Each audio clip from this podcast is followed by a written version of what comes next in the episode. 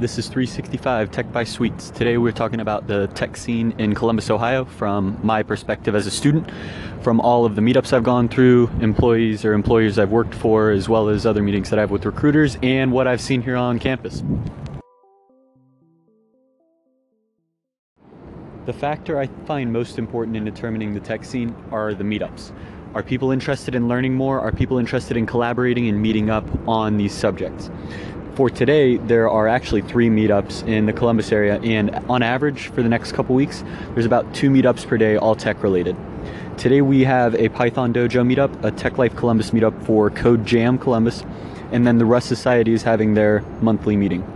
Other topics that are going to be in the next week include Python, HTML, CSS, JavaScript, Ruby and Ruby on Rails, Emacs, Google Drive, Salesforce, Amazon Web Service, otherwise known as AWS, career building, agile development, IoT, otherwise known as Internet of Things, women in code, as well as React.js. I actually met my last company that I worked for. It was a startup called Voice Metrics at Columbus Alexa group meetup. It was a meetup based around Amazon Alexa, where we met up, talked about new releases that Amazon Alexa had gone through. And after talking with who ended up being the CEO of Voice Metrics, he was really interested in my passion, and I came on and did a lot of integrations for the company and brought on a lot of new services onto their platform. That was an awesome experience to get to meet someone at a meetup and then to get an employment offer from that. You can have a lot of great collaborations in meetups, and definitely something that more people should leverage if you, whether you're learning code or you've been in code for a long time. From all aspects of the experience hierarchy, you can both receive benefits, benefit from them, as well as give back, if whichever you're trying to do. Recruiters and career fairs are another aspect that contributes to the tech scene of an area. So for career fairs, what I've seen at The Ohio State University are a lot of insurance company, a lot of medical, and a lot of consulting. Insurance includes companies like Nationwide, medical includes companies like Cover My Meds, and consulting, a lot of small consulting firms that message a lot, and they the one that I know off the top of my head is Tech Systems. They are a very good company who does a great job of networking with students and not pushing for direct employment, but more just working towards making sure that students are developing themselves correctly, trying to establish a relationship up front and early on, and maintaining that relationship over time. A lot of times while I was out in Chicago, I would hear people talk about wanting to maintain relationships from a recruiting standpoint. Tech Systems is one of the few companies that I've actually seen follow through with it, where they will message me every once in a while, just see where I'm at, see if I'm still looking for a full-time position.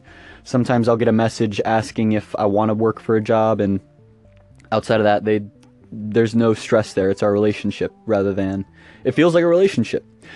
As for getting contacted by consulting companies, a lot of people use LinkedIn. I get constantly contacted through LinkedIn. As long as you make a post once in a while, you'll get messaged on LinkedIn. I can pretty much guarantee you. The internships that I saw at career fairs seemed very low impact, and they also seemed isolated in their own little sandbox. The one company that stands out in my mind, I'm not going to say the name, but the entire internship was you build a project throughout the 12-week internship in your own team of interns, and you'll have a couple mentors that are full-time employees. And then at the end of the internship, after you've built everything, if they like it, they might consider putting it into production. That kind of ground my gears a little bit. I'm used to working on teams where I'm actively putting into code on a daily basis, so to not only hear that I would be separated from full-time employees off on our own little intern play area corral pen.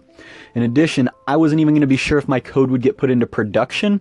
That did not sound fun for me. That sounded very low impact, low learning, and not collaborative. So I gave them my feedback, and I know that I am different from a lot of people, but I enjoy companies where interns are treated as full-time employees, and that's what I've been promised when I'm going to work at Amazon this summer in Seattle as a software development intern. I'm going to be putting code into production on a daily basis, expected to be treated as one of the engineers. As a student, I know a lot and I can contribute a lot, especially in a field like computer science where it's growing rapidly and it's always new frameworks and languages are constantly being created. To try to isolate these and call them kids and interns is really degrading on us, and if you're It's my own personal opinion, but I think you should treat interns with more respect and assume that they're going to be full-time employees, because those are the kind of learning experiences we want as students. And I'm sure as employers, you want people who take on more responsibility, enjoy their job more, and are passionate about what they do, which you can only get by treating them as your equal and treating people with respect. In addition to... for going back to recruiters, I also get contacted on Twitter occasionally, but mostly it sticks to LinkedIn. I love meeting up with people most of the time because they don't read through my resume. I just appear in searches. So here's how I game the LinkedIn system. I post anytime that I'm interested in a job.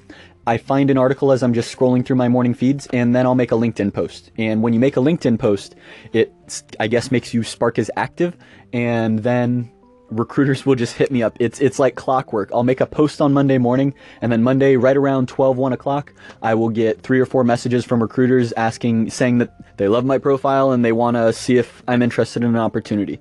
If you're looking to get a job, use LinkedIn. Try to game that system.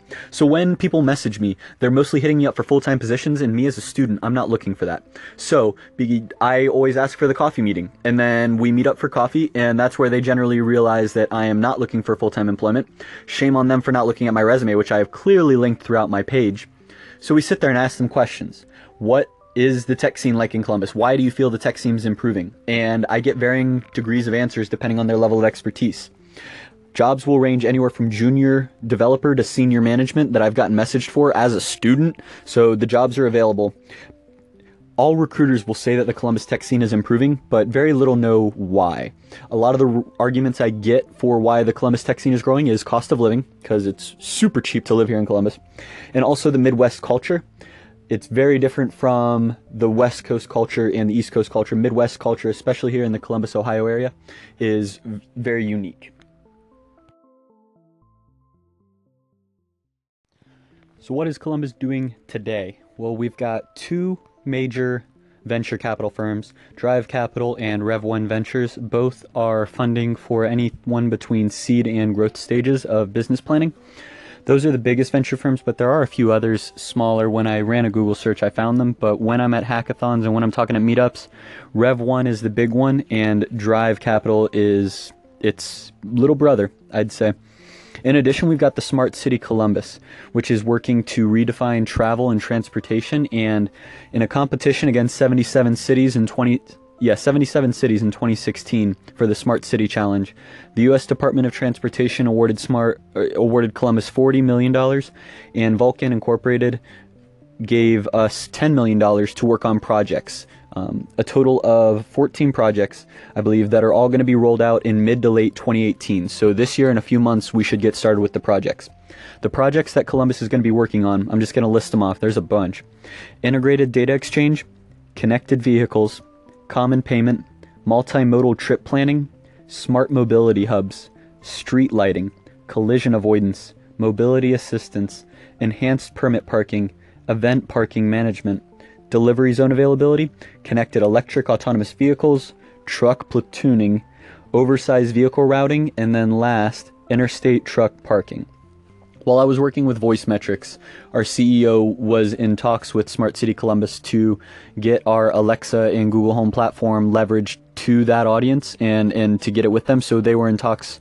I don't know if they ever fully got any partnerships with Smart City Columbus, but they were working on presenting data that Smart City is going to be collecting through the voice interface of Google Home and Amazon Alexa. Those are the big projects. That's the first time I've looked at the projects for Smart City Columbus. I was aware that we had received an award, but I wasn't aware of what the exact projects were. Each of those projects have descriptions on their website. You can just Google Smart City Columbus and you can find the website, and then click on projects and you can see a description of each.